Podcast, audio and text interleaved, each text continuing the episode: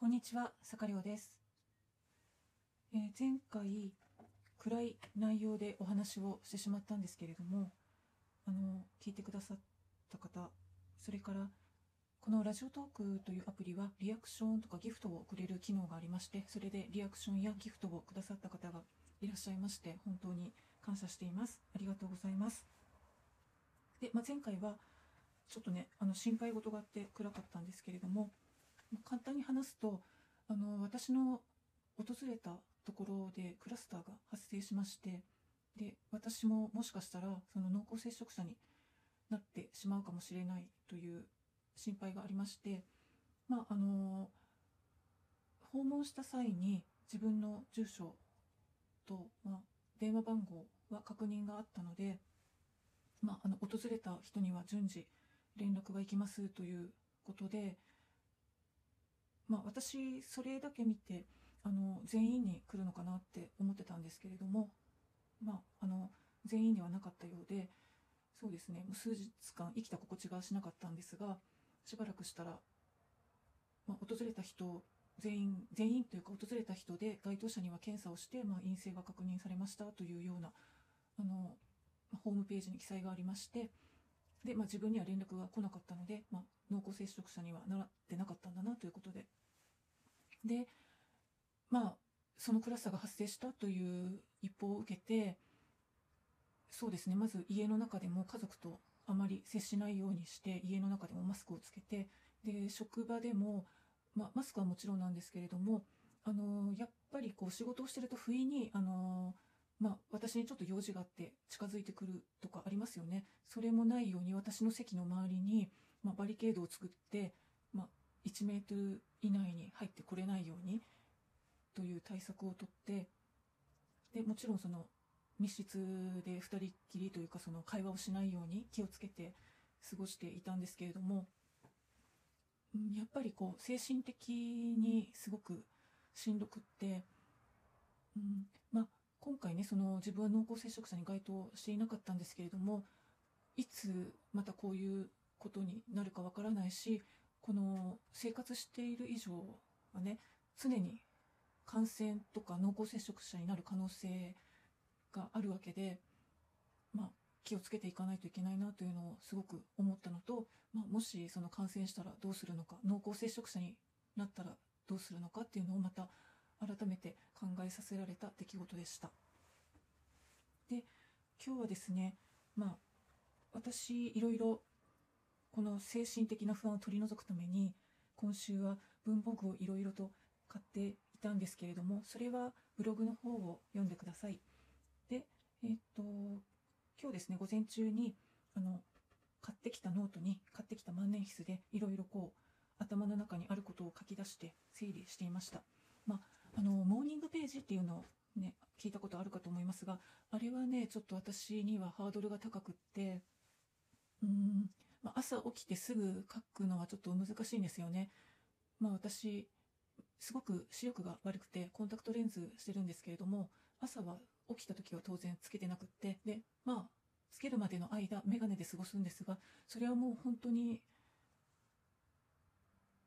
短時間だけかけてるだけって感じでその眼鏡であの文字を書いたり読んだり仕事をしたりっていうのは全然できないんですね。なのでまずはそのコンタクトレンズをつけないことには何か書いたりできないんですけれども、うん、なるべくそのコンタクトレンズを装着する時間を短くしないといけないって眼科の方に言われててなので、まあ、朝のこう支度の本当に最後の方でコンタクトレンズつけるようにしてるので、うん。まあ、モーニングページはちょっと無理かなって思ってるのとあと書いてからなんか8週間振り返らないってなってるんですがちょっと私はやはりそのモヤモヤの中からやるべきこととかをピックアップしていってあのこれをいつやるかというふうなあのタスク管理に落とし込んでいきたいので、まあ、単に今日はいろいろ書き出してみました。でこれもそうですねその時に応じてなんですけどこうやって手書きで書く時もあればあのトレロっていうアプリを使っててそれにもう箇条書きでどんどんやるべきことを書いていくこともあるし、まあ、あとは日々の手帳にちょろって書くこともありますしタスクマっていうアプリを使っているのでそれのメモ欄に書くこともありますしまあその時に応じて自分のやりやすい方法でやっています。で今日書いたノートちょっと振り返ってるんですけどまずは格安 SIM の移行どうしようということで、えー、と私楽天モバイルの、えー、とキャリアじゃなくて格安 SIM の方に入ってるんですが、まあ、これをもうちょっと前から移行しようって思っててただ移行先をね悩んでたんです。でえー、っとエキサイトモバイルにしようかなと思っていたらドコモからアハモが発表されてでそして日本通信というところからそれの対抗プランが発表されてちょっと今揺れてるところなんですね。で今は楽天モバイルの、えーと、ベーシックプランっていうのに入ってます。で、まあ、移行する月はどうしてもその2社に払うことになるので、うん、できればねもう月半ばに移行したいんですよね。下旬だと新しいところあんまり使わないのに払うことになっちゃうし月始めだとその楽天モバイルに1ヶ月分丸々払うことになっちゃうしっていうのがちょっと気になるので。でまあそうですね MVNO だと多分今日本通信のプランが一番良さそうなんですけれども経営状態がねすごく気になってまして、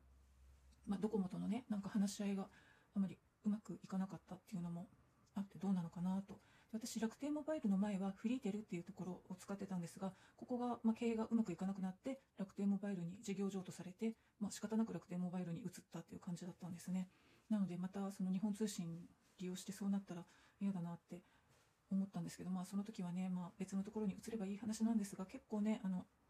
SIM の差し替えだけでもちょっと面倒くさいんですよね、まあ、ただちょっとこれは今月中に移行先を決めて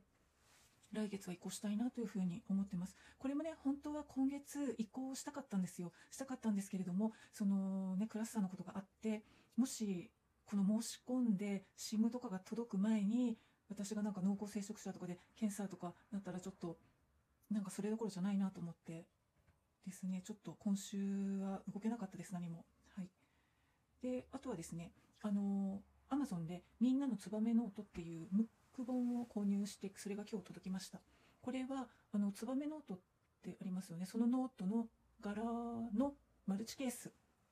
が付録になった本っていうかああれですよね。あの本はペラペラでまあ本当は本体は付録の方みたいな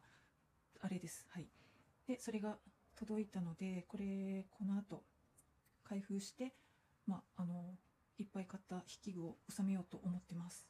あとはねそのいろいろ文房具買ったのをまだ使ってないものもあるのでそれを使いたいなというふうに書いてますね。そしてそしてちょっとね今の手帳の状況をちょっと、うん、なんか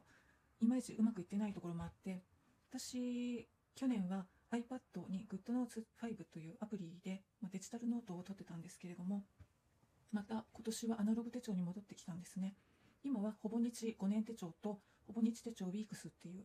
週間手帳を使ってるんですけれども、ま5年手帳の方はもう3年目ということでいいとしてウィークスの方がねちょっとやっぱりうーんなんか思ってたより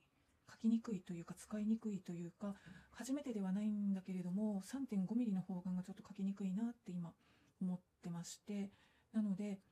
ま、ちょっと無印で手帳を2冊追加で買ってきたんですね。なのでちょっとね今年は複数使い分冊してやっていこうかなというふうに、まあ、思っててただ何をどう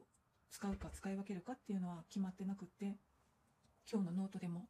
まあ、どうどうしたい？どうする？こうこうみたいな感じでいろいろ書いてますね。うん、まあでもそうですね。やっぱり私文房具とか、うん、アナログのもの、ま、iPhone とかね iPad とかデジタルも好きなんですけどやっぱりもうね子供の時から文房具文具店に行くの大好きだったし本屋さんに行くのも大好きだったし、まあ、こういうのが好きなんだなって改めて思って去年はねもうデジタルノートだったのであんまり買ってなかったんですけど今年はもうね年が明けてから爆買いしてしまっててまあでもすごく楽しいのでいろいろ、うん、試していけたらなと思っています。そんなわけで今日はこの辺りで失礼します。それではまた。